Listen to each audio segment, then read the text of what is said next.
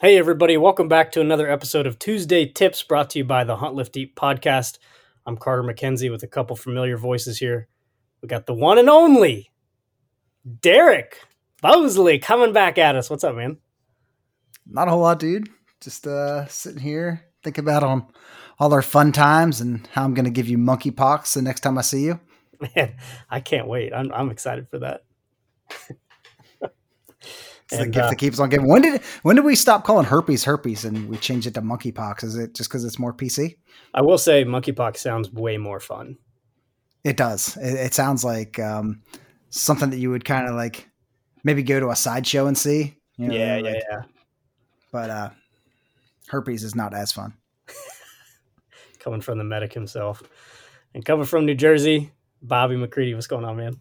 What's going on? You know, someone from New Jersey, I know a lot about herpes in this area, so uh, I, I kind of like the monkeypox version a lot better. It's, it's, it definitely rolls off the tongue a lot better. Big monkeypox guy. Big monkeypox guy.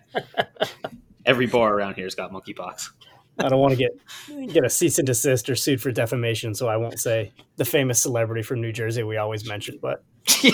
you mean Snook? Do you mean Snooki? Snooki's got monkeypox. That's how rumors are started, Derick. That's how rumors are started. Allegedly. Yes. Allegedly. Oh, there it is. Yes. Next week on TMZ. well, boys, let's talk tips. Let's see if we can uh, give the listeners a little bit of knowledge this week. You want to kick us off, Derick? Yeah, sure. So um, everybody's getting into their prep for the season coming up. Um, when you are starting to look at uh, what you're going to be taking out of the woods, first thing you want to be checking is your med kit. So uh, if you've had a, a tourniquet just like hanging out on your uh, on your ruck or whatever, the UV light destroys plastic. So if, if it's been there for a while, replace that shit. It's cheap, it's 30 bucks. Um, but the last thing you want to do is go out of the woods with a tourniquet that uh, isn't going to hold once you put uh, some pressure on it. Another thing, if you're carrying combat gauze, uh, that shit expires. So look at that date. It's still good gauze you could use just for packing, but it's not going to have that hemostatic agent that um, they you're using the combat gauze for because you know that shit expires. So take a look at that. Make sure you're still within the uh, the date. Know how know how to actually use that shit. I've, I've talked about this before, but like actually you know kind of work with it, know what you're doing and how to do it, uh, and just make sure you're uh, all your stuff's in good working order. That's really about it. You know, you don't have to take that much out into the woods. You can un, you can get by with a lot of. Uh, you can get you can do a lot with a little. So you don't need this gigantic fucking ruck just full of med supplies.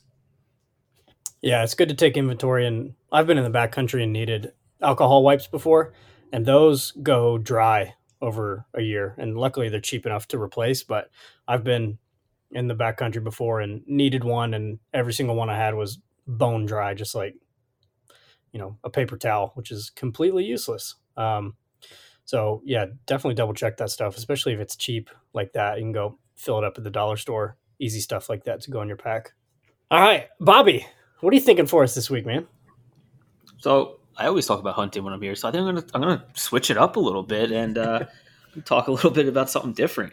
So I'm going to talk about uh, getting your daily protein intake in and uh, some tips that I do to make sure that I'm getting my my minimum uh, protein intake in.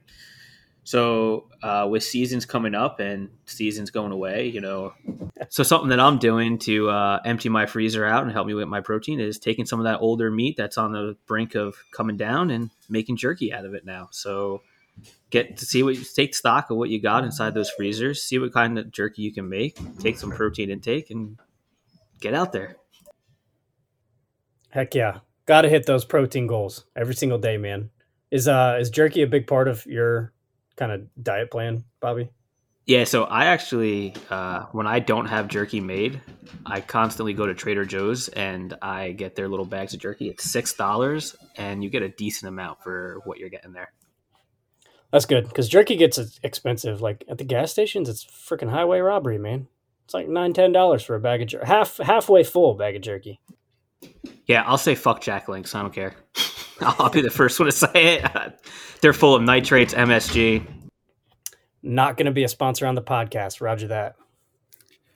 I just assumed when you were talking about older meat, you were going to point everybody in the direction of lemonparty.com.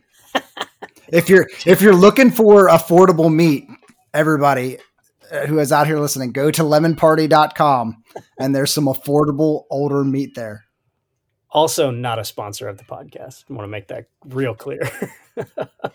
We're doing more damage than anything on this podcast probably right now. Putting me and Derick together, terrible idea. You're terrible. right. You're right. That was a that was a collision course right there. This seemed like a good idea at the time. All right, I'm going to round us out with a with a hunting tip this week. Um, as everybody's prepping for fall hunts, um, you should be shooting your bow right now if you got archery tag in your pocket, as many of us do.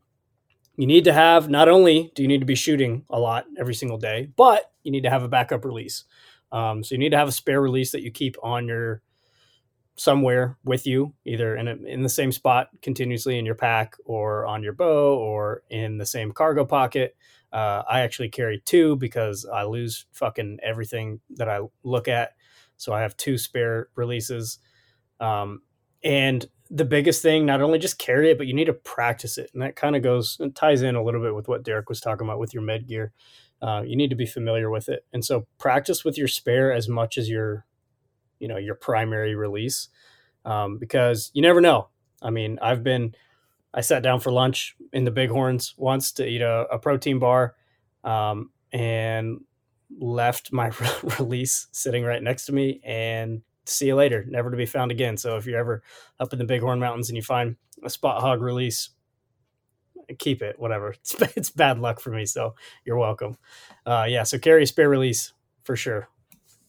And for crossbow guys, carry you know a spare set of those. What are those little hooky things that they use? Whatever those crossbow hunter guys use. I don't know what the fuck they're called anymore. That'd be a first for me, man. So I have no idea. Shoulder injury. You have a shoulder injury, right? That's why you shoot a crossbow.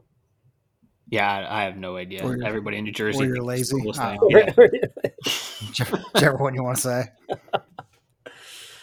yeah, that's it. You guys got any closing thoughts for us here? This is the fastest tips episode we've had in a while. I love the efficiency. Straight to the point. Fifty percent bullshit. I mean, if there's anything that you should be, you should be efficient. Derick, thank you, thank you for your words of wisdom. Eat your meat, listeners. We appreciate the hell out of you guys. We'll talk to you next week.